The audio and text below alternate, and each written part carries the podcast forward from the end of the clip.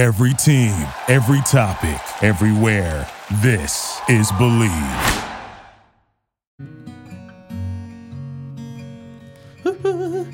Mikey likes you.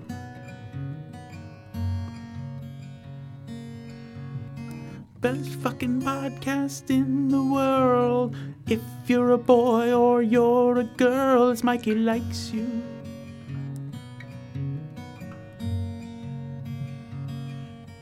Mikey likes you. Drink my goo. Oh, hello everybody. Episode number three. uh, we have a great guest today. The Aligned Methods, Aaron Alexander. His new book is The Aligned Method Five Movement Principles for a Stronger Body. Uh, I'd like to get started with some things that have been burning a hole in my brain. Uh, I like to st- talk about stuff that I think you want to hear about. And of course, fat loss is one of those things. I assume everybody is interested in real fat loss. Um, and there is a difference. This is important. This is an important take home message. And I didn't always get this. Um, there was a time and a place where I didn't necessarily understand this too well. So that's why I'm really I don't know. Uh, it it means a lot to me to kind of maybe impart this message on people because I started to see such better results um, once I really got this through my stupid skull. Fat loss different than weight loss. Obviously, the two share some common characteristics. But fat loss is what you want to do because weight loss will oftentimes make you look like a smaller version of shitty. Um, and that's not what we want the hybrid method, hybrid performance method, I highly encourage everybody, even if you're not a high level lifter, the hybrid performance method puts out great, great, great information. Uh, Stefi Cohen and Hayden over there at the hybrid method, I think they're out in Florida. They have such good, bankable, real information about diet, nutrition, performance. Um, I, I, can't recommend them enough. And they sent over an email about the four biggest fat loss influencers. These are things that influence your ability to lose fat. And I oftentimes think that people overlook these actual influencers to fat loss. You think it's all like, hey man, I'm just gonna watch my diet. I'm gonna work out. Everything will be okay, right? No, there's things that greatly influence your fat loss ability and your adherence to diet. And uh, here, here they are. And uh, I think this is a great article. Again, it got it from the Hybrid Performance Method. Number one, stress. Okay? If you had a rough day at work, school, whatever it is, personal stuff, your wife and you, you're not getting along, it has a tremendous effect on your decision making when it comes to food. Okay? And food has long been a stress release mechanism for a lot of us, but that relief, that release is only temporary. Um, it's not long before you start feeling guilty, right? And disappointed for the things that you've done when it comes to food. You overeat to make yourself feel better in the moment, but you feel awful in the long run. That's why stress management is vital, vital to your actual fat loss. I mean it, it really is crucial. The number two thing is as crucial as anything sleep. Sleep. I can't tell you how many people, myself included, are willing to diet nonstop, are willing to train like a maniac, and then I get four or five hours of sleep because I'm up at night doing Netflix in the fucking phone and blah, blah, blah, blah, blah. My wife and I, Bianca Kajlich, I love her, we made a commitment this year, beginning of 2020, no more phones in the bedroom, period, okay? We can do our phone throughout the day, blah, blah, blah, blah. But as soon as we put our daughter down around 8 o'clock at night, the phones go in the living room and we have alarm clocks. We bought each other alarm clocks on each of our mutual sides of the bed. And my sleep has gotten better, so much better. In the last three weeks of doing this, I have gained three pounds and I've gotten leaner. All from getting solid eight, nine hours of sleep every single night. And you can do it too. Every single sleep expert I've ever talked to has told me, don't look at your phone before bed. It really has a big influence on it. And I was like, yeah, fuck off. Yeah, Instagram here, uh, Twitter, blah, blah, blah. I stopped. It worked. I am much more in control of my cravings. I am much more in control of how food tastes. That's not that's not a joke. Your food reward system, your perception of food reward is different if you're getting a solid good night's sleep. So, I really highly encourage you take the phones out of the bedroom, get an alarm clock so you can still wake yourself up. No phone half hour to an hour before bed. Environment, number 3. Cookies on display in your kitchen. You're making mac and cheese for your kids. Uh, you got a coworker who's always bringing in fucking donuts. Yes. You won't listen. Willpower is a limited resource. It's not something to rely on when it comes to diet. Okay? Willpower really is not it's not a great thing to rely on. I learned that from recovery. You know, you can't white knuckle your way to being you know, not a drinker. If you're an alcoholic, you can't just white knuckle it. Willpower is only going to take you so far. You have to change your relationship with alcohol and drugs. And I really do think the same thing goes for food. You got to completely rearrange your environment, okay? You really do only have a limited amount of willpower. So try your best to not tempt yourself. I mean, it only makes sense. And then, of course, appetite. As you progress in your fast, fat loss diet, you will experience an increase in appetite. Know that going in. There's a number of factors, but a lot of it's hormonal, okay? Leptin, which controls your appetite, ghrelin, which increases your appetite. These things go all aflutter if you maintain a caloric deficit for a long enough time. so go into it understanding that you're going to get hungry. There's going to be a, hap- a, a, a small amount of discomfort in losing fat. Appetite is an issue. But if you're getting more sleep and you opt for foods that are high in fiber and high in protein and drink a ton of water, you can negate a lot of that. Okay, so really cram the lean protein and fiber, a lot of green leafy vegetables. For me, I, I you know I, I know a lot of people don't really do well with beans. Beans help me because they're not only high in fiber, they're also high in protein. So I get a little beefy, a little beef up in my protein intake when I combine beans with you know whatever meat I'm eating. Um, and then uh, zucchinis and broccoli and cauliflower and carrots and all these things. And, you know, they really do help. And then drink a shit ton of water. It really does help too. So those are the big four factors when it comes to fat loss. Again, thank you to the hybrid method and all the good people over there. And now it's time for everyone's favorite segment. is it bullshit? Um, is it bullshit? Today, creatine. So much talk about creatine. Creatine, 100% not bullshit. Creatine actually works. It's one of the very few supplements I would recommend to you. I recommend to anyone. It's not just for meatheads. Creatine is a fantastic substance um, that can not only work as a nootropic, that's right, it has been shown conclusively with ample scientific proof that it works to increase your brain function. It is also uh, protective of the brain as we age. There's really no reason not to be supplementing with creatine, even if you don't want to get bigger and stronger. Endurance athletes, you think it's just for strength athletes? No, no, no. A lot, again, of ample, conclusive scientific proof showing that you can get benefit from creatine uh, with, with uh, endurance sports as well as with strength sports. And then, of course, with the strength sports, you're looking at two to three more reps, which is way considerable. I mean, that's really considerable at increasing your output to get three or you know two or three more reps on something. Um, and it, you know, I, I, think they've they've definitely seen a, a, you know 11% increase in, in strength overall. Um, what do they call it? Di- not dynamic strength, uh, overall absolute strength. Your ability to do a one rep maximum.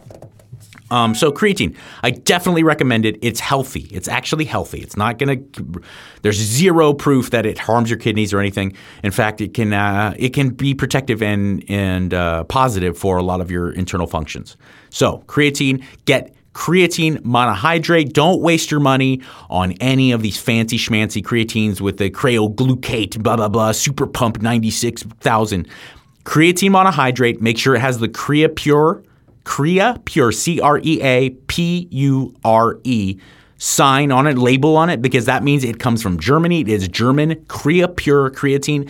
Um, eh, long story short, the bulk products when you make supplements can come from all over the world. A lot of the stuff comes from China. It's cheaper, but you have no accountability for it. If you have the Creapure sign label on it, it means that it is bankable, real deal creatine monohydrate that is absorbable by the human body, and you're not getting fillers and you're not getting stuff cut, you know, cutting it. So take your creatine. You don't need to do a loading phase like the old days they, they used to tell you. Five, six grams a day, every day, get it in. Um, doesn't matter when. There, I know there's some studies that show like post workout helps. So do it post workout, but if you want, honestly, it's not going to really matter in the long run. Just get it in, five, six grams a day. Um, so yeah, creatine, and then uh, what else do we have to hit today? We did it is it bullshit. We did my opening statements. We did. Oh, how about Mikey likes it. It's something I like. I'm recommending it to you. Mikey likes it. Uh, Mikey likes it. I recommend things to you every week. It is called Mikey Likes It. This week, uh, getting back to the four factors of fat loss stress being number two, excuse me, being number one, the biggest stress. Meditation. Now, I'm not going to just get here and say, like, you got to meditate. What I'm saying is, it's been instrumental in me getting a control over myself, really having much more regulated moods, and it's helped with my depression tremendously. I know a lot of people have a hard time meditating. It isn't easy. Sometimes it's a hard practice to pick up. That's why I recommend Ziva meditation. Z I V A. My wife and I both adopted it, and my, my wife has been a long time meditator. She's tried four or five different forms under different schools and teachings, and we both agree Ziva meditation is unbelievable. Um, it's meditation really made for everyday people. And I know that sounds funny, but the person behind it, uh, Emily Fletcher, she is someone who has studied all over the world, studied in India and places these these bastions of great meditation. And she said it's great these old school ideas on meditation. The problem is is that those are made for monks. Those were designed for monks. Um, Ziva meditation takes these tried and true practices that are designed for monks who are going to meditate for you know six hours a day, and it applies it to you and me, the everyday normal kind of Western world person. And she said a lot of um, a lot of schools of meditation teach you how to be a better meditator. This is going to teach you how to be better at life, and I really do believe that uh, at Ziva Meditation on any kind of the social media aspects. And then uh, zivameditation.com, Z-I-V-A, meditation.com is where you can find out more about it. Now, it does cost. It's a, you know, it's a price. Uh, I can't remember off the top of my head how much it does cost, but if you're not interested in, you know, purchasing the Ziva online package, which uh, which is what I got, she has a book, and you know, it's cheaper, and it's called uh, "Stress Less, Accomplish More," and it is it gives you essentially the tenets of Ziva meditation stress less, accomplish more. Emily Fletcher. Um, so, yeah, Mikey likes it. Today's Ziva meditation recommendation is for you. Booyaka.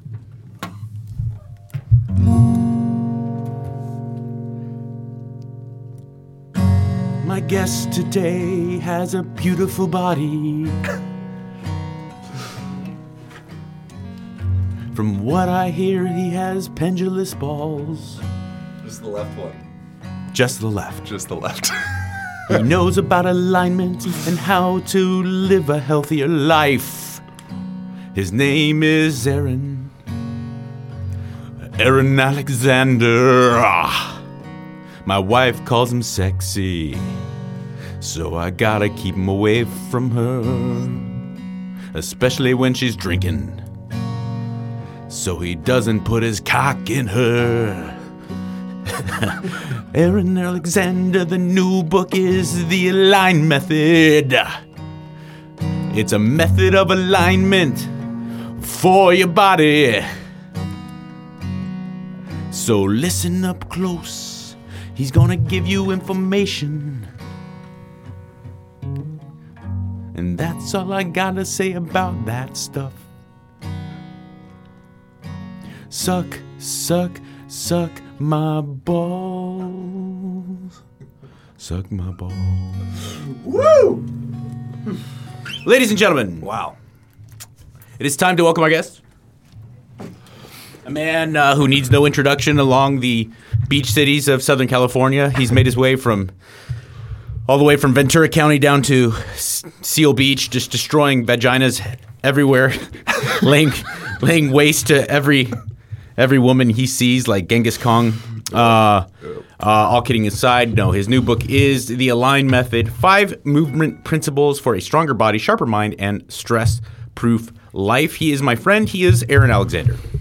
Woo! How are you, buddy? I'm good, man. Thanks for doing this. Um, it, it truly is my pleasure. Um, when I hear alignment, a lot of times, when I think of anything kind of based in functional movement, postural stuff like that, a lot of times it's from guys and gals that are like yogis. You know, they're they're kind of like, I, I get that they have their body put together well, but they don't necessarily have like a physique that I would be impressed by. But you're different because you know you like like I said you based in this idea of alignment, but you're also like this big muscular powerful guy mm. and it makes me wonder like how'd you even get down this path you know like guys who get into martial arts guys who get into powerlifting it, it- you can kind of like see how the progression gets them there Yep. how did you ever even come to be this like alignment guy I think that the pendulum is swung like my balls that you referred to Yeah, in, yeah, the, yeah. In, the, in the song. So it started off like deep insecurity, which translated into just packing muscle on as, as fast as I possibly could.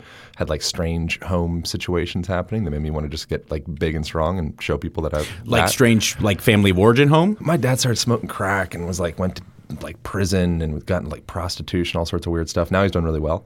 Um, Good but- for him, man. Yeah, it was great. Yeah, it was like full circle. Um, and during that time, there was like what I deemed to be an environmental stimulus that home's unstable. So I went to go for hyperstability in my body. And then that went into like rigidity and then like explosion in the form of injuries. And then the, the pendulum swung back towards, you know, more like rolfing and body work and dance and yoga and all that stuff. And then it kind of just oscillates back and forth. You're you're a guy um, I respect in that regard because you're. I can't put a finger on like what you are. You're just someone who's really obsessive about like physical culture. Yeah, I mean, you like to move your body and you like to do it well. Yeah. And um, you're very open minded to a lot of things. You'll, I mean, you'll hit a boxing class and a yoga class and do some, you know, Olympic lifts and do some, you know, kettlebell stuff. Like it doesn't. You're not really um, rigid about your ideas on what you're going to do. You just like to move. Yeah, I think it's it's adaptation is the thing that's really interesting. So so asking a question of like what is fitness mean? I think fitness is being able to pick up any sport or activity with quickness. You know, so if right now you're like, cool, let's go box, let's go play kickball, let's do ping pong, let's wrestle. I would like to be able to have the the fundamental baseline mechanics mm-hmm. to be able to apply to any of those different systems. And those fundamental baseline mechanics are teachable. You know, that's what we created the Align Method book to try to take that golden thread that you'll see through various different fitness dogmas. Um, what are the consistencies in all of those different approaches, and uh, how can that relate to like normal people? Right, and there is a through line. I mean, uh, even is. even between things that are seemingly quite opposite. You know, something like yoga and powerlifting. Um, uh, many things are quite different about them, but there is a kind of a common through line with Yeah. uh, stuff that involves moving your body. Totally. Um, what what was it about kind of this comprehensive sense of bettering yourself that that and uh, again something that I really respect something I try to do with this podcast it's not just about eating and, and lifting I mean I, I I really have always used um, physical fitness not as just a way to like look better or feel better. It was really making myself a better me overall. Um, lowering my stress, you know, p- building my confidence, Yeah. making me more in tune with who I was as a person.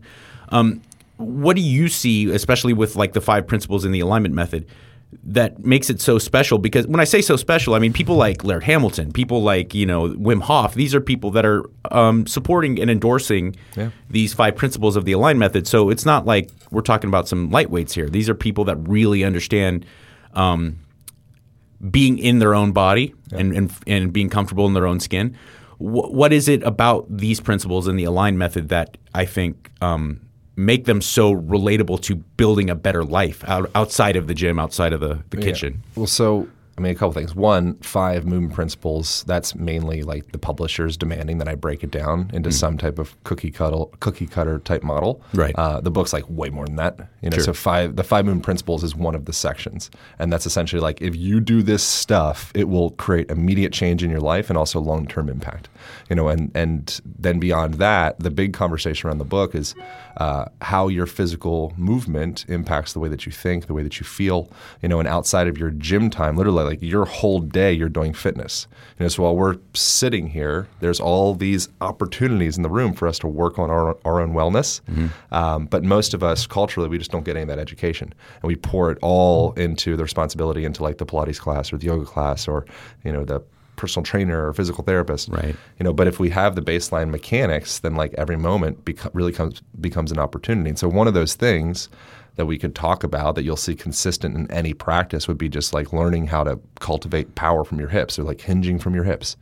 You know, so that's something that you'll see in you know any obviously weightlifting and yoga and all that stuff. Right. Um, but you also see it in martial arts. You know, if you want to do a hip throw, you're not going to collapse your your thoracic spine and kind of roll forward. You're going to actually be able to leverage up from those hips and really be able to get that power into a person's into another person's hips. Right. Be able to throw them over top of you.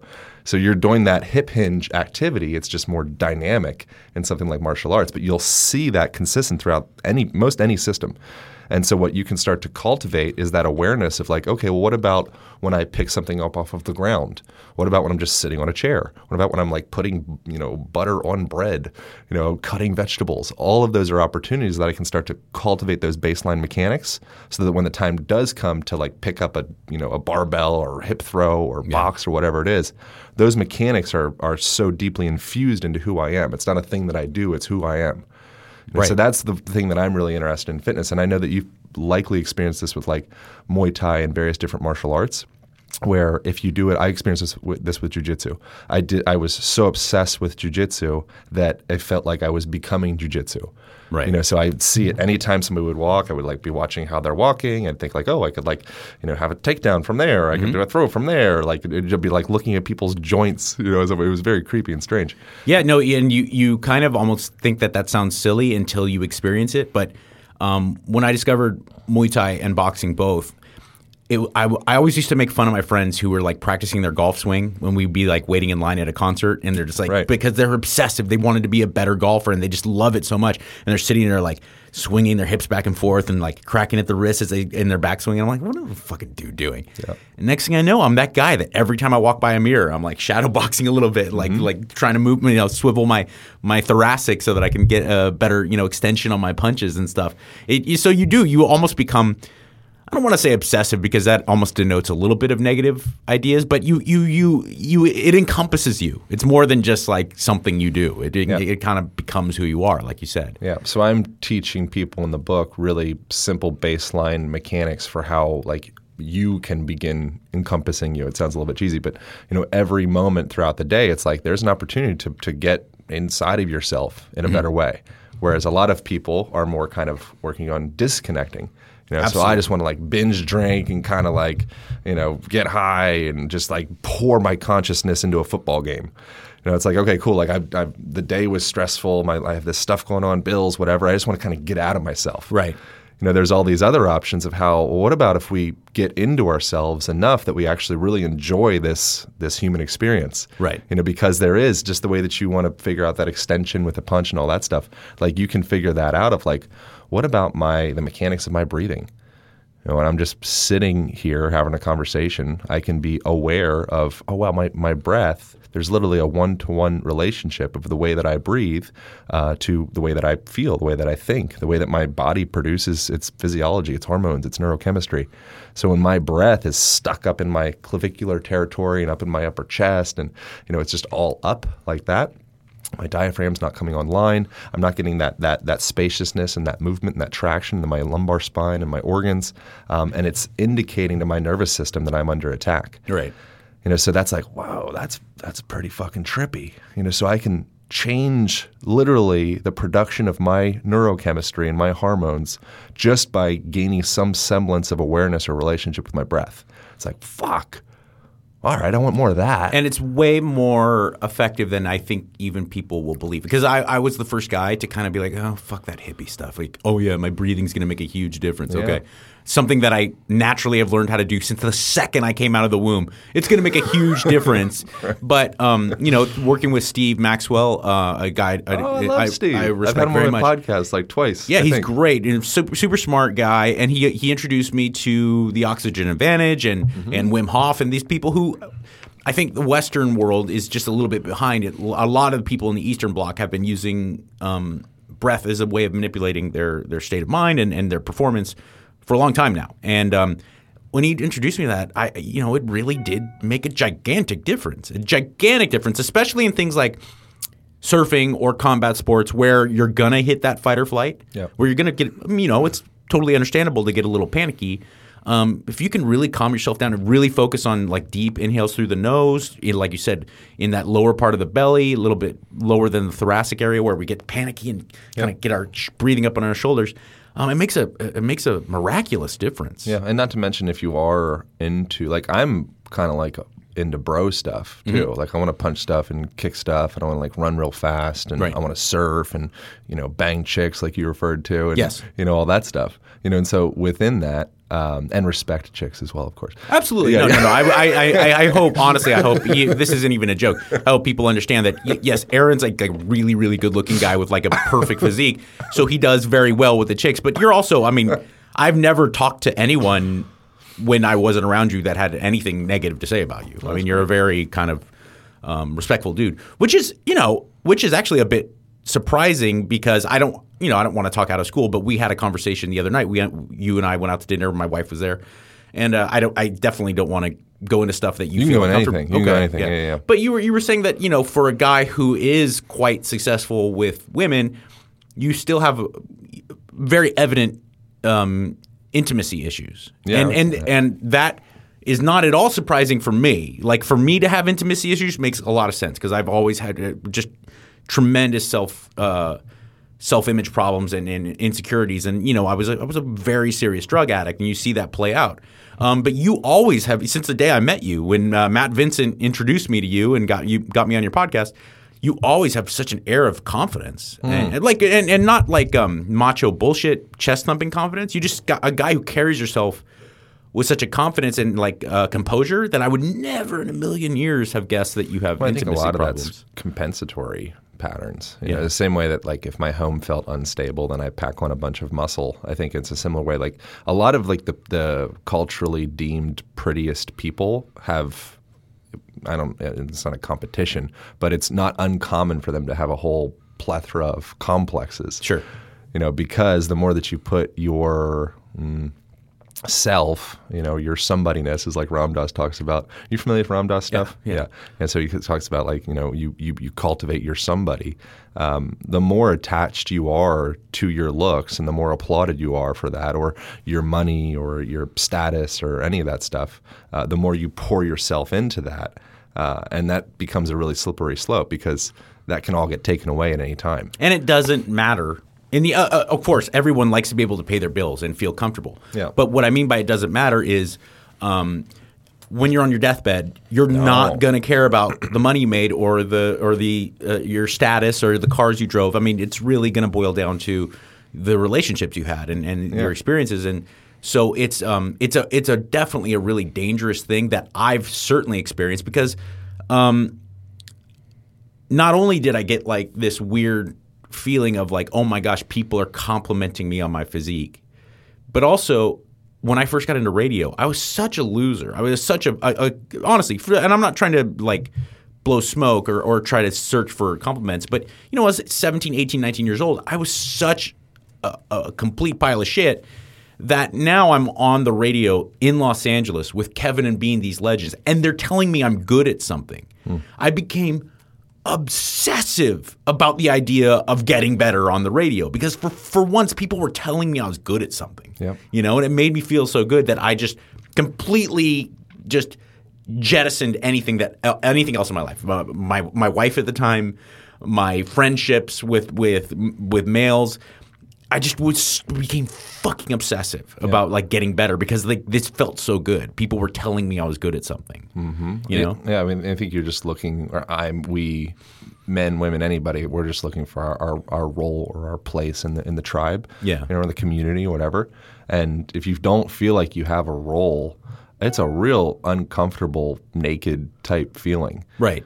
You know, so when you find something, you're like, oh, like this is this is my purpose. This is what I do. Right. I think it makes total sense to really pour yourself into that, and then that's like one of the false summits. You know, there's going to be a bunch of false summits along the way. Eventually, you realize like, okay, I'm not just a radio host. You know, there's, I'm also a father. I'm also a friend. I'm also Right. maybe a spiritual body. You know, that at some point I question. This is probably going to go into like the meta weeds, but I question sometimes that this life experience is more of like a waiting room for something even more interesting Sure. you know and we become the more attached we become to this physical experience and like and that's what i'm saying if you're like culturally deemed as like good looking you know or you're high up in the social hierarchy i think it would cause a person to become more attached to this Yeah. This corporeal here experience Absolutely. which then that would probably lead into some type of uncomfortable sensation around the idea of like leaving this body Right. so I almost feel like, by almost I mean completely feel like every day, in a sense, can be like an opportunity to to to practice uh, letting go of all this shit. Right. You know, and if you can live from more of that place of like take it or leave it. You know, like you know, it's like Viktor Frankl, man Search for Meaning. Are you familiar with that? Absolutely. Yeah. You know, my wife introduced me to that. And Yeah, he's great. Any any any of the like more positive explorations of masculine energy. Um, I have my wife Bianca to thank for because she really like she went out and got me like David Deida books and, and Viktor Frankl stuff. You know what I'm saying? Because I, I think that it's really t- we're in a tough spot here. Um, dudes are, and I don't mean that like I'm not trying to play comparison. Obviously, I women have dealt with a lot more discrimination. I think, but we're in a rough spot because a lot of times, even just the idea of masculinity is kind of demonized at this point because of like Toxic the Me Too. Yeah, yeah, and and the reality is, it's not all masculinity is toxic, by not even close. You know, um, positive masculinity is something that we should all kind of search for and, and embrace. with know? women as well. Just because you got a you know vagina or penis or whatever, it's like being able to swing that that testicular pendulum back and forth Yeah. each side. Um, joking about the testicular part. People didn't hear the beginning part. Like, what the hell are you talking about? Right? I, I, The I, balls- implore you to go back to the The beginning balls of must, this interview. The balls must swing. Um, my uh, my headphones though on the left side just got funny. really? Yeah. Hmm. I mean, I can I can deal with Let's, it. Maybe let's we can follow that chord, see if that helps at all. Oh, look at we're back in there. okay, good. A little noozle thing. Bam, we're in it. Yeah. Um, but yeah, I think on, on both sides, I think it's like it's a it's a good sensation to be able to, um, you know, get your shit together, be assertive, you know, and be able to maybe puff your chest out sometimes and be like a gorilla and pound and you're a peacock or whatever. It's good to be able to build a fire. You know, it's Yeah. good to be able to do all chop wood. You know, pick something heavy up in your veins. Like feel that Yeah. you know, I- and not I be ashamed of that. And the same thing, it's really good to be able to to listen and to nurture and to, you know, I don't know, And not so- rub not- coconut oil in your skin, like nurture yourself. Like not you always both sides. look to answer things. Like I found that that's one kind of I, I don't want to say universally masculine thing, but I, I think a lot of guys we're always trying to solve a problem, and sometimes my wife just wants me to listen. Mm-hmm. Like you know, I, I, I get so deductive about things. Well, I was like, well, if if you went to that audition and this happened, then maybe you should do do do. And my wife's like, no, I don't. I don't need you to solve this problem. Yep. You know, and it is kind of mansplaining. You know, and you know that's kind of a trite t- terminology nowadays, but I do. I end up. She she just wants me to listen. Totally. You know, and and uh, I I think a lot of times guys kind of struggle with that. Yeah, that's one of the biggest lessons. I think the more confident a person can become, the less words end up coming out of their face. Yeah. Whereas we think it's the opposite. We're like, wow, that guy's just talking up a storm, and they're you know you're, they're yelling and puffing their chest out. It's like a lot of times that person's just trying to figure it out. Yeah. You know, and like if you if you in this conversation put me into a place where I'm like, oh, I think I'm talking shit. I don't really know what I'm talking about. You might notice I'll start maybe talking faster uh, when we start using like more polysyllabic words. And, you know, it's like it, it seems from the outside it's like, oh, they've got it together. It's like no, no, no, like I think silence is powerful. It absolutely is, and it takes a lot of balls to do it. You know, I'm, it- Yeah, it I communicate for a living, so it's hard sometimes for me to get a realistic view on it. Mm. You know, di- it's different, you know, than someone who doesn't talk for a living. But um, absolutely, if you're if you're, I always said, I really, really want to be someone that talks in a way that makes me enjoyable to listen to me, and I really, really want to listen in a way that it makes enjoy makes it enjoyable to talk to me. Mm-hmm. And and I, you know, it's not that easy sometimes. It's not that easy. Like it, it's you can work on your eloquence and you can work work on being more well informed and become a better broadcaster, become a better communicator. But you got to really work on becoming a good listener. Some Yeah. people are not that. I think know? with everything, it just takes reps. You know, so it, I think reps of listening, like literally just directly doing that. Like, okay, I'm gonna find. I really want to say something. But I'm just. Gonna, I'm gonna. I'm gonna focus on my breath for a moment. Mm-hmm. You know, and here, and it's amazing what happens when you do give a person more spaciousness c- to communicate, because they'll start saying things that they never would had had it wouldn't had it been just like two monologues going Yeah. back and forth, which is something that I experienced, like hosting a podcast. You know, getting out of the way of okay, I, at some point, this mofo is going to stop talking. You know, and I need. I need to be loaded. Yeah. I need to have a thing. You know, and, and when you do that, you can end up missing the experience. It's just more pressure if you're doing a podcast because it's being recorded. You know, but it's the same thing in any daily conversation. is. Yeah, I mean, it's almost like it's almost like jujitsu in that if you're planning the move you're going to do, regardless of what your opponent's doing, Yep, you're you're, it. sunk. Yeah, you're you got to kind of play by ear a little bit more because if it- you know, I I've certainly made that mistake many times interviewing people where I'm just so. Oftentimes I'm ner- look. I, I don't really get nervous with celebrities. I get nervous with people who are way smarter than me, mm. and I do. I get I get kind of flustered sometimes if we've talked to someone you know an MIT scientist or or on Loveline we used to have you know certain politicians or, or people who are you know doctors in certain sciences that were going to come on and talk about behavioral stuff. I kind of get weirded out. I think you know? with those things, it's very helpful to be able to uh, just not try to compete. yeah Do you know what I mean? Yeah. You know, and that's something that again that I, I experienced of like I think the first two years of me recording my podcast, I was it was all about me and it was about asserting to the guest and anyone that was listening that I was super smart. And now when I listen back to that, I like want to vomit because I'm just like, oh no, no, like shut up, shut up, like stop. You know, because totally. you know, I think it's it's a way more intelligent thing to do is is to um, create a container or a space for another person to be able to express their most authentic selves. Right. You know, ideally, you get to the end of any meaningful conversation, and you're both like, "Whoa, cool!" Like I don't know what happened there, but that was cool. Yep. You know, as opposed to it being more of this like prostitution thing where, you know, I'm going to ask you questions about your book or whatever, and then you're going to give me these statistics and this and that and just purge this rote bullshit that you've said over and over again. right. But there's a way to do that too. I think in a in a, Well, in a a healthy way. Yeah, you, know? want to Yeah, sprinkle in both. because I want I want to promote your book, for instance. I want Oh, yeah, right. Let's talk about the book. I do. I want people to buy the Align Method. I want people to listen to your podcast. I want that out of this this um, this interview. But at the same time, that's not my that's not my main goal. But I definitely that's an objective. That's a priority of of, of talking to people like you. Um, so it's it is a it's a hard mixture. But I will say, you know, as far as going back and listening to your first couple podcasts and and being like, oh, this is miserable. Anybody who is a prof- is a professional unscripted entertainer, if you say you don't do that, you're fucking lying, or you're you're just ill. haven't evolved. You're ill Yeah. because everyone sucks at the beginning. if you don't suck at the beginning, you're not being honest. You're just not being honest. Everyone from Stern to Jimmy Kimmel have said they're like, oh, I can't even can't even look at my first couple shows. And I think it's a great thing to acknowledge that like we both suck right now compared to ourselves in five years. sure, I hope so. You know, I hope so. Yeah. Right, exactly. So it's like, fuck. If you look at it from that angle, it's like we all suck. You're like, all right, well, that takes some of the pressure off.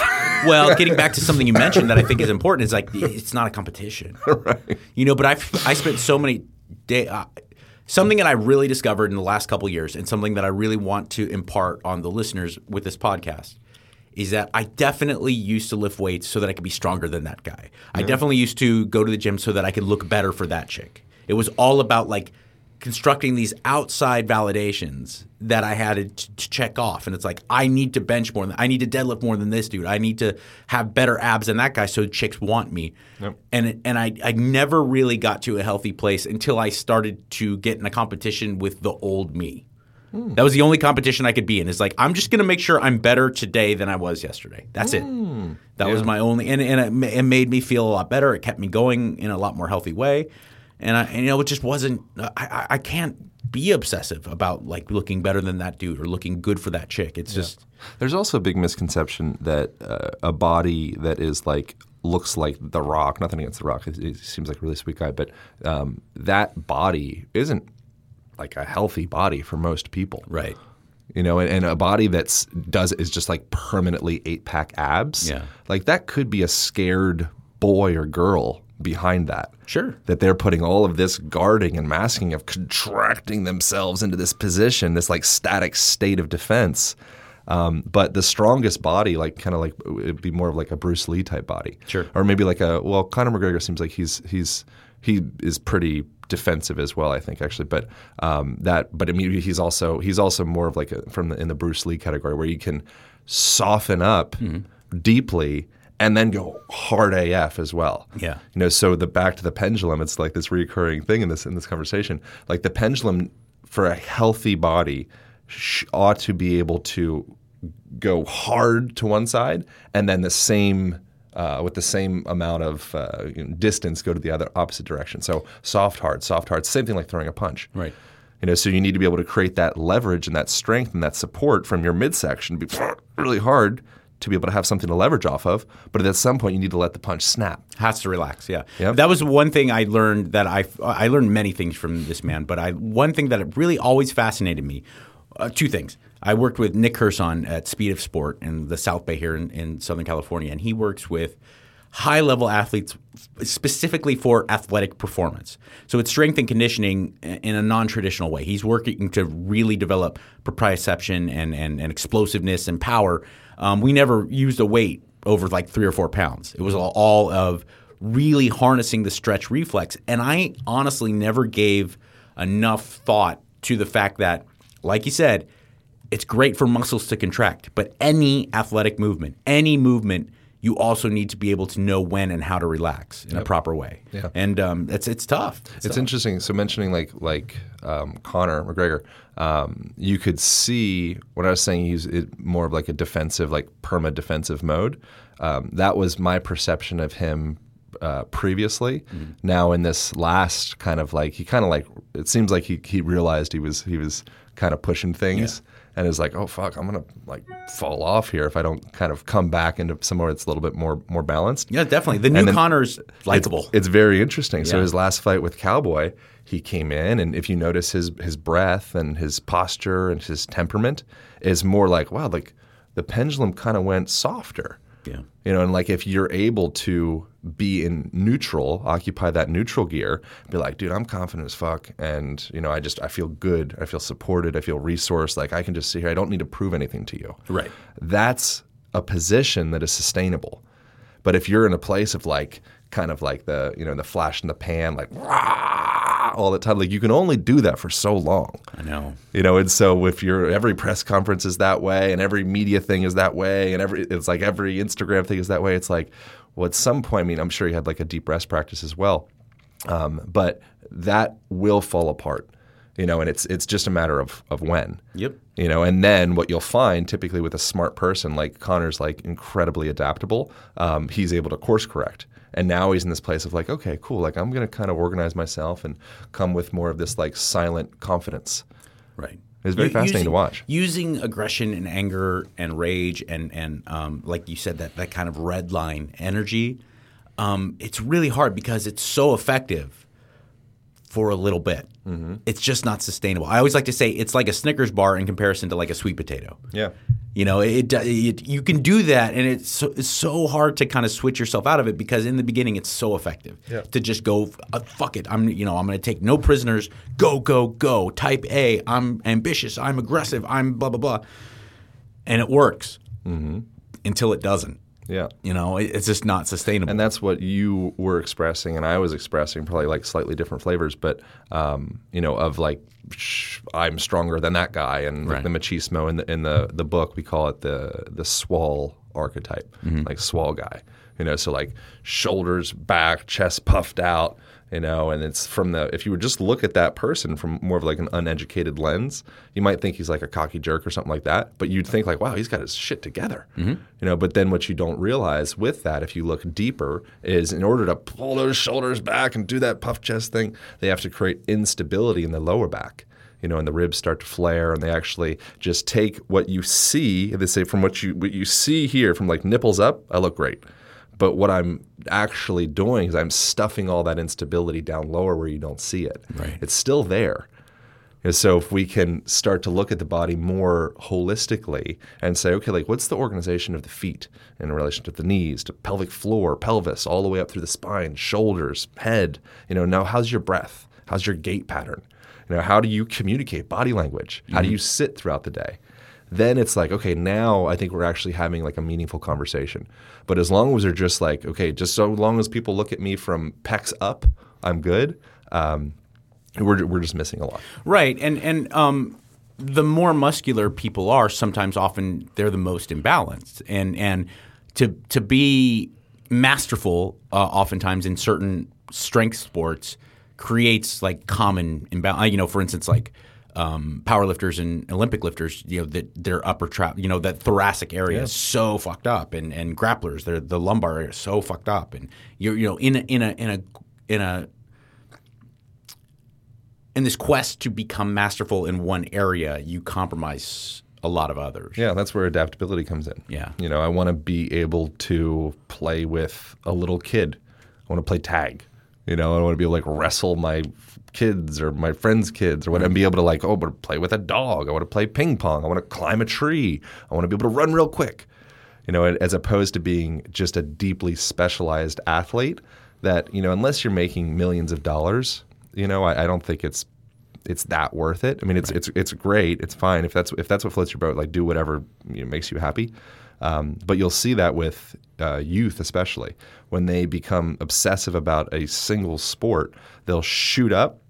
They'll accelerate and, and progress like faster than anybody else at a young age, but then they'll reach this kind of plateau period and almost like a collapse because they haven't integrated that full proprioceptive matrix Right. around all of those joint angles and all the dynamic movement and ballistic movement and you know just all of the different ways that a body can move by slipping in mud and playing in leaves and playing capture the flag and wrestling and weightlifting and sprinting and you know whatever Or, or just frankly, I, what I'm starting to see in kids a lot nowadays, which I think is a shame, is this kind of unisport specialization at a mm. young age. Yep. You know, and and if you really look at high level athletes, you know, professional baseball players oftentimes were really good football players and and were really good back. And there's a huge benefit to learning how to play volleyball and do that well if you're a basketball player and wrestle if you're f- an offensive lineman.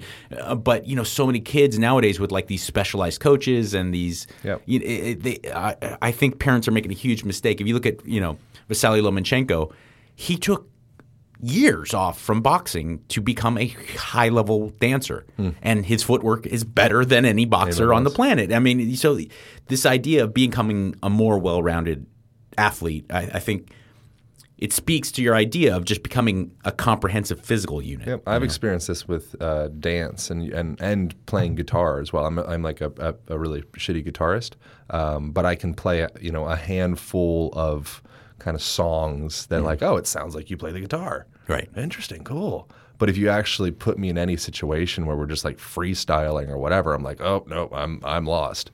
You know, so I don't have that that that the, the matrix hasn't been integrated well enough. You know, so I've learned a couple songs that I can impress you with. But as far as like just doing something that's like, like more jazz based, Yeah. um, yeah, I'm, I'm completely lost. And I, I experienced that with dance as well. Doing like I did bachata, I was on like a bachata dance team performance thing, and I could do these few bachata performances like really well. It looked like wow, like you're like a dancer. I'm like, nope, no, I'm not. No i am not sir this song with this girl with this exact choreography, I could fake it. Yeah. Um, but I'm way more interested in like how can we start to? It's a lot like languages. You know, how can we start to? You know, if I learn one language, then I'll, I'll try to just like force that language in other places. You know, but if I learn three languages, that all of a sudden like, makes it easier to learn 4th If I learn four, then the fifth gets even easier. After that, you're like, oh, I kind of get this language thing. Well, it's very similar to this movement thing.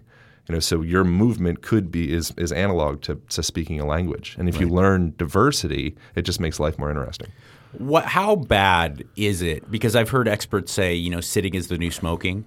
Is that a realistic appraisal? I mean, because l- Lord knows anyone who's got a half a brain knows that sitting all day is probably not the best thing to do. But is it as detrimental to like American health as as we're told?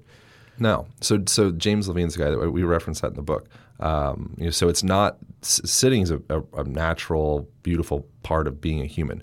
You're gonna in any hunter gatherer tribe, you're gonna sit. You have to figure out what to do with the meat that you got. You're gonna have to figure. Maybe we're gonna sew some stuff, or we're you know we're gonna sit and just play with kids for a while. You know, nurse my child, whatever. Like you're gonna sit. Um, so it's not the sitting; it's the way in which you sit. Um, so if you are sitting in a position that is chronically collapsed, like you know sitting on like think any like lazy boy couch or even any like bucket seat car or most seats in your you know in your office, they kind of the head juts forward, the shoulders roll forward, the spine goes in this hyperkyphotic kind of collapse position, the pelvis rolls under like a like a dog that's getting like swat by newspaper, you know. So it's just like ugh. you know it's just kind of the sad defeated position. Right. That has neurochemical and hormonal implications when you're in those positions. It's literally indicating to your nervous system at a deeper level, um, almost like think of like anchoring a song. Anchoring is an NLP neuro linguistic programming term. When you hear a certain song, maybe before Muay Thai or boxing or something like that, there's certain music that you might have that you play with regularity that you're like, oh fuck yeah, like I'm ready to just crush a bag or like, oh, like I'm feeling it you've literally anchored those musical notes as being a, a, stimulus for your body to change your state and to like go. You know, there might be like sexy time music, a playlist that you have with your wife, or Mostly you know, whatever. Slayer, yeah. Yeah, exactly. Whatever Slayer, it may be. Yeah, so we have it, we do a similar thing with our physical movement patterns, where we anchor certain positions. Ever since you were a you know a, you're probably a fetus, but like a little person, uh, when you feel sad or scared, your position will go into a certain. You know, so like if you've ever done any kind of improvisation or acting or anything like that, like be sad. You're like, okay, cool. I'm not going to puff my shoulders up. I'm not going to open my facial expressions up. I'm going to do the exact opposite of that. Well, now look at someone checking their Instagram notifications or their emails on their cell phone. If you pull that phone out, and which there's a, a, a, photographer that did that. He photoshopped the phone out, and you look at that person, you see like what would conceive to be like a, a sad animal. You're like, oh shit, like what's going? Are you okay? Like, I just check my messages, man. It's all good. No, it's all good. Cool. Right. Yeah. You know, and and so we have there's physiological, mental, emotional ramifications for your postural patterns that we don't acknowledge for the most part, which is why I wrote the book. Um, but then it's very interesting that depression is the number one leading cause of disability worldwide. You know, so we talk about the phthalates or the EMF or loneliness or technology or whatever. Um, but I think there's a, a, a deficit in the, the movement conversation around the way that we feel. You know, and so sitting is the new smoking kind of, uh, but it's about how you do it with what uh, consistency you're doing it, and that's the big thing is we've repetitively done the same position over and over again ever since you know you were a, a, a small child being put into a stroller, you know, and then you go into a car seat. And then you go into kindergarten, you're hunched over your desk, and then all the way through until finally you're ready for a cubicle. You know, and that's when it becomes really problematic. Yeah, absolutely. And it's and it's tough because we don't, you know, I, 50, 60 years ago, the overwhelming majority of people were blue collar, and there was a handful of people that worked white collar jobs where they sat.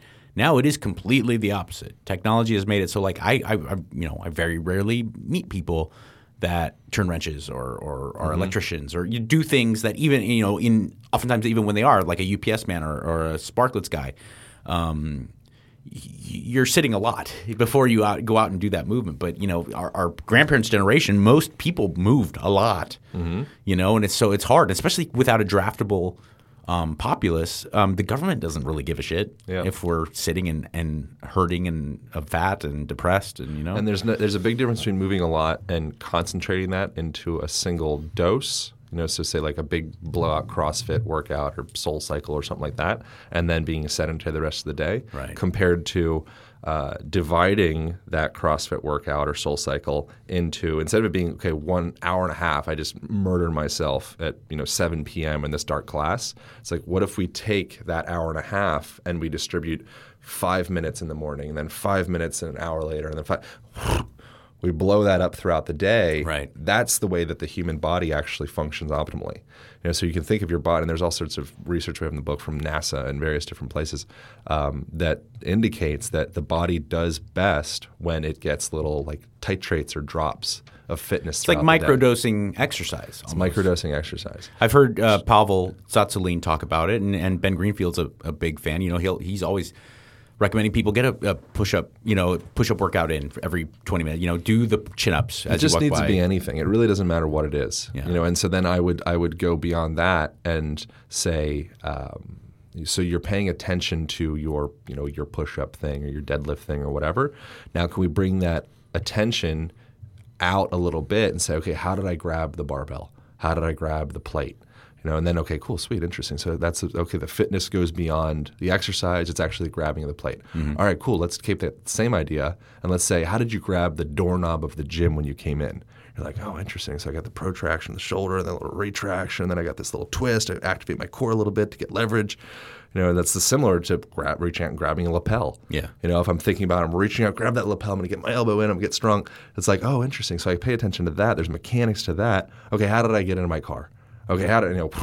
go all the way back through the rest of the day, you know, and now you're like, well, now we're talking.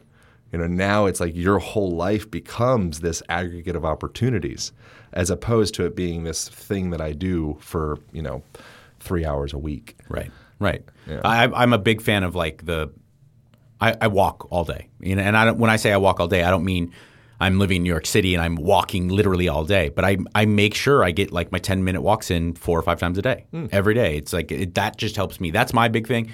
Stan Efferding and, and the Bell brothers have definitely been proponents of that, and and, I, and it just works for me. Yeah. Getting my steps in instead of doing one one hour walk where I get 10,000 steps, I get four or five where I get 600. Yep. And, and it's it, also helpful for brain function. Yeah. You know, so the consolidation of memories and just like you see when you see like you know like a, a brain on drugs, like a brain on walking, it's lit up. Like you're you're turning all those circuits. You know, so if you're sitting and you're hunching over your computer and you're doing some stuff or you're whatever, you're just sitting in place. Um, that's fine. You know, it puts you into more of a like a, a convergent thought pattern where you're, you're, you're better with with inside the box type thinking. Um, but a couple things. One, if you want to be more creative, it might be good to throw in some dance music and kind of like wiggle your hips a little bit. Mm-hmm. Might be a good idea, and there's a bunch of research in the book about this as well, um, of using more fluid movements with your hands. So people that would go through more like fluid when they're writing something like in cursive, for example, which is shown to be beneficial for creativity. Uh, when you go through that wavy type motion, it literally sends a signal to your brain that oh, okay, let's let's go a little bit more outside of the box, a little more circular thought. If I'm just like, you know, Adolf Hitler, march down like in this line. It's like okay, like stand in line. Yeah. Just be told what to do. You, you wouldn't see those. Although I actually saw, I was watching a thing with Hitler, uh, I think like last night, and he had kind of a flamboyant wave. Oh, there's a lot of like pretty. there's a lot of pretty. They're not baseless. There's a lot of conspiracy theories about Hitler being gay. That you know, there, well, he had a lot of genital trauma. He had a lot of genital trauma, and he surrounded himself like his like his his close personal guards. He had to handpick them, and they were all these like strapping, beautiful. Blonde Aryan, you know, like Ken doll guys, and he oh, made yeah. sure. And uh, if you looked at his um, his living quarters, they were all filled with like a bunch of like statues of dudes like oh, naked. Wow. Yeah. So well, so he had issues. I, I listened to the first quarter of his autobiography, and he had issues with uh, women. He like never hooked up with anybody growing up, and there was like this one girl that he was obsessed with apparently, but he like never had the balls to talk to her. Yeah, that's kind of a pun because apparently he only had like one nut. He also had uh, it's called dyspadia, I think hyper hyperspadia, I think is what it's called, whereas urethra points down instead of straight out, and so he had all this like weird genital stuff. So sex was like a big complex for for Adolf, which uh. I think. And then when you see cultures, there's a, a, guy called James Prescott that I don't think we mentioned in the book, but I wanted to. Um, I think we took it out. But he uh, studied various different tribes around the world, just cultures in general, and uh, compared the level of, of touch that they had growing up as kids, uh, and also the openness with sexuality as adolescents and just kids in general. So cultures that it's like, yeah, that's your penis You know, at some point you'll put it into a vagina, and you guys will like share this experience together. And it's like beautiful, um, you know. And like regularly, we're passing kids around, and like, oh, like you can nurse my child, or like, oh, he's crying, like help him, it's fine. People that come up in more of a place like that, where it's just more of like this kind of like you know bohemian free love type type approach, like hunter gatherer, um, they're much less warring. You know, so they don't end up having this like beef with other cultures because they don't really have as much to prove. Right. But if you grow up and you have this disconnection and there's this kind of strangeness around sexuality, um, and then you're like ashamed of your, you know, your one of your more like precious parts of your body, sometimes that will lead to some type of like deep, dark compensation manifesting. Yeah. AKA, I will take over the world. Right. Yeah.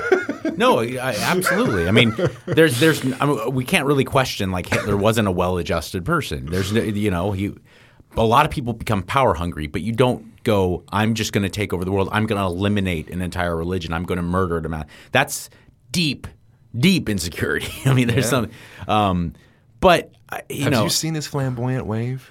well, and uh, what I always, you know, again, and I'm not, you know, I'm certainly not Johnny Carson, but I'm a, I'm a guy who talks for a living and communicates for a living. Everyone was like, "Well, you have to understand, he was quite, quite charismatic, and he was. It was very easy for him to manipulate people." But I've never seen Hitler giving a speech where he wasn't like, "The Deutschen Reichsreich." I'm like, "What the fuck?" Like, still, that's silver tongue devil. Oh, geez, he's always like, "Ah, sorry, ah, ah." I've never once heard him like be this amazing orator. You know, he just screams. Yeah. Well, that, I mean, that sets something off in people, though. Yeah. You know, it could be if, if people want to feel more of uh, like a domination, aggression type part of themselves. Like I think that there is Hitler and Mother Teresa, which she had her own shit actually, and Gandhi and the homeless guy, you know, doing heroin in the street right now. Like all of those, I think they're all inside of all of us. Like if it can be expressed somewhere else, then I think that that's you know within Yeah. me as well. I forgot who was who said that empathy isn't seeing you in me; it's seeing myself in you. You know, and, Sounds and the- naughty. It is. I, see my. that. I've often seen myself in you, Aaron. Um, dude, let's wrap things up. I honestly, it was a fantastic conversation. I really sincerely appreciate it. Yeah. And I can't uh, recommend your book enough.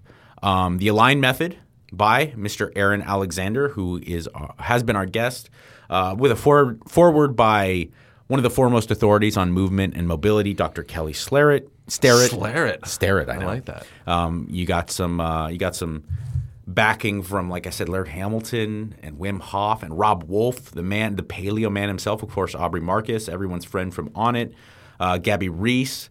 Um, I'm- Dr. I'm- Dr. Perlmutter. no, no, He's my he's my man. yeah, Oh, I love Dr. P. Yeah. He's great. He's one of the kindest dudes. Like he's like I very much value people that are that remain their their their dudeness or you know for women whatever the the version of that for for a female would be as they go through and become this like prominent thought leader. He's Yeah. like he's got like I don't know how many number 1 New York Times bestsellers and he's like known all around the world and if anybody could be have the right to be like an arrogant cunt, it would be Dr. Perlmutter. You know, and when you meet him, he's just he's just a dude. He's a dude. He just wants to go fishing and get on his sailboat. He's like, "Hey, what's up, man?" Yeah. I fucking love Dr. That no, that's that it is. It's really admirable. You know, you can, when you see that, it's it's something I think we all love in in in celebrities or people, public figures in general. I mean, it's like there's a reason why Arnold or The Rock or Chris Pratt they're they're the people that end up being like these everyone's favorite stars because you you kind of see an everyday dude in them, Yeah. even though they're these superstars. You know, like The Rock likes tequila and pumping iron and you know muscle car. Like you know, you're like okay, I can I can get behind that. You know. Yeah. Um, where else can people get information on you? Uh, give the socials. Mm, Everything's Align podcast, ALIGN podcast. So that's the that's the thing I've been doing for the last five years, and it's been uh, it's been a real treat. Had you on there? I think like a, a year ago or something like that. No, longer than that, I think. Wim Hof. Most of the people you mentioned have been on there, and um, yeah, everything's line podcast. And then there's like an online program that's like the addendum to the book, but the Align Method book is the thing that I care most about right now. Yeah, and uh, I, I really do recommend it because whether you are you know macho buff guy like me or you're someone who um, just wants to improve your quality of life because we are all imbalanced uh, in some way, shape or form. Um, Aaron, Aaron's a real specialist in the sense that, like I said at the beginning, when people focus on mobility or stability or movement patterns and things like that, oftentimes you're looking at, you know, the girl who's a size zero or the guy who's 110 pounds and like the yogi build. But Aaron really understands like comprehensive human movement and how to apply it to things like you know having nice broad shoulders and having a nice having a nice deadlift and throwing a nice punch, um, things that are more applicable to um, kind of that that more confident look and and performance level that I think most people are looking for. So, um, the Align Method again is the book. Aaron, um, thank you, dude. Thank you again to Aaron Alexander. The book is The Align Method Five Movement Principles for a Stronger Body, Sharper Mind, and Stress Proof Life. It's a good dude. I like him a lot. Um, it is now time for my closing remarks. Oftentimes called Mike's monologue.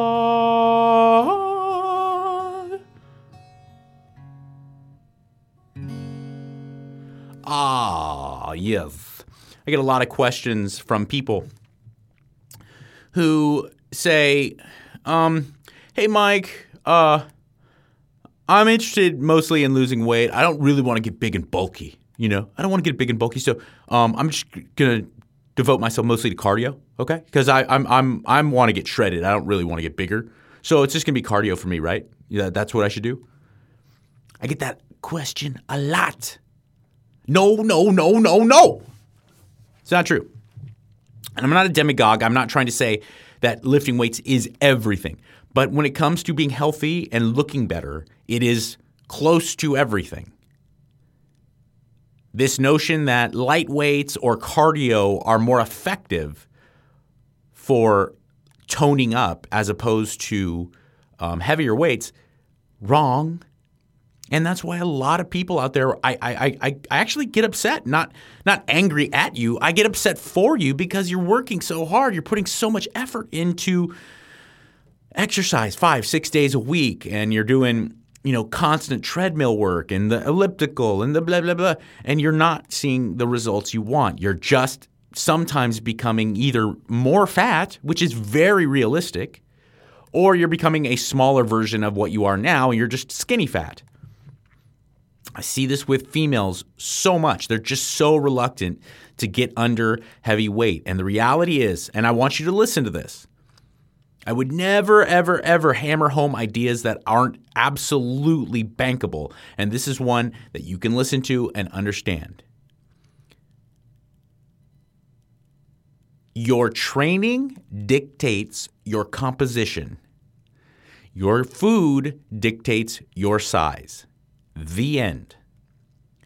You can lift all the weights you want all day.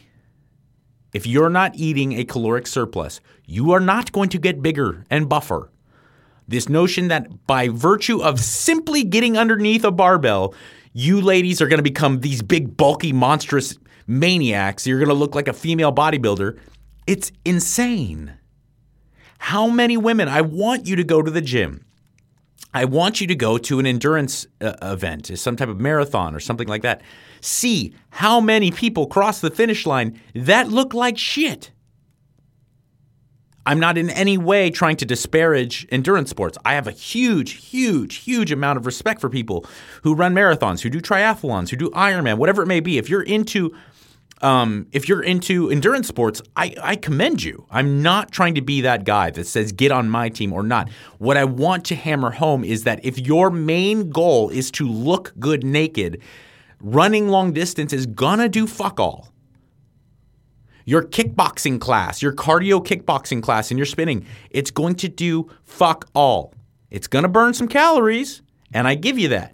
And if you're dieting and trying to lose weight, go ahead and continue to do it. But if you are not doing resistance training and you are not eating a diet that is geared towards making you look better, that is geared towards muscle retention and fat loss, as opposed to just weight loss, you're not going to look better, man or woman, old or young.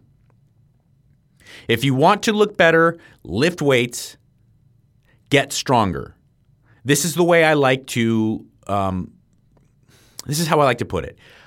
Obviously, strength isn't everything, but if having a good body is surfing, l- being strong is being a good swimmer.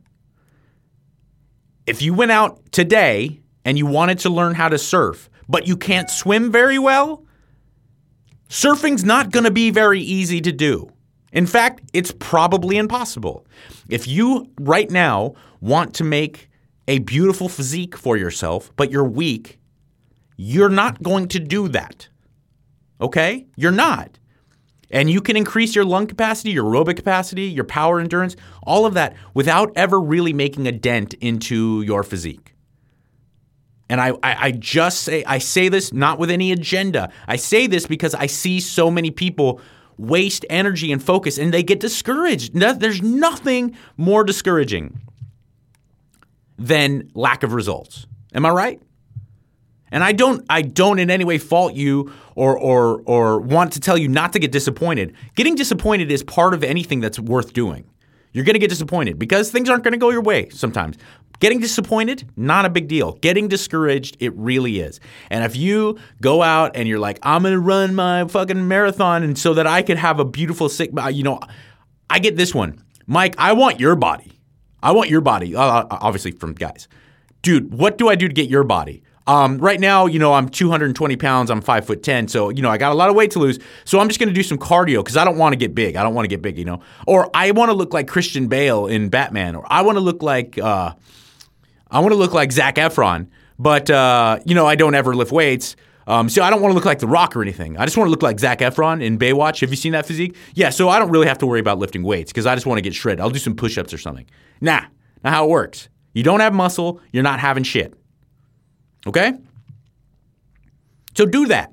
That's why I recommend the 5x5 program so much because unless you're uh, an absolute advanced level power lifter, the 5x5 program is so easy to understand and so effective at getting you stronger, building competence in getting stronger, which opens up so many doors for you, gives you more muscle mass, gives you more ability to get under some real weight, and then you can start really carving out a great body even if your goal is just to be leaner.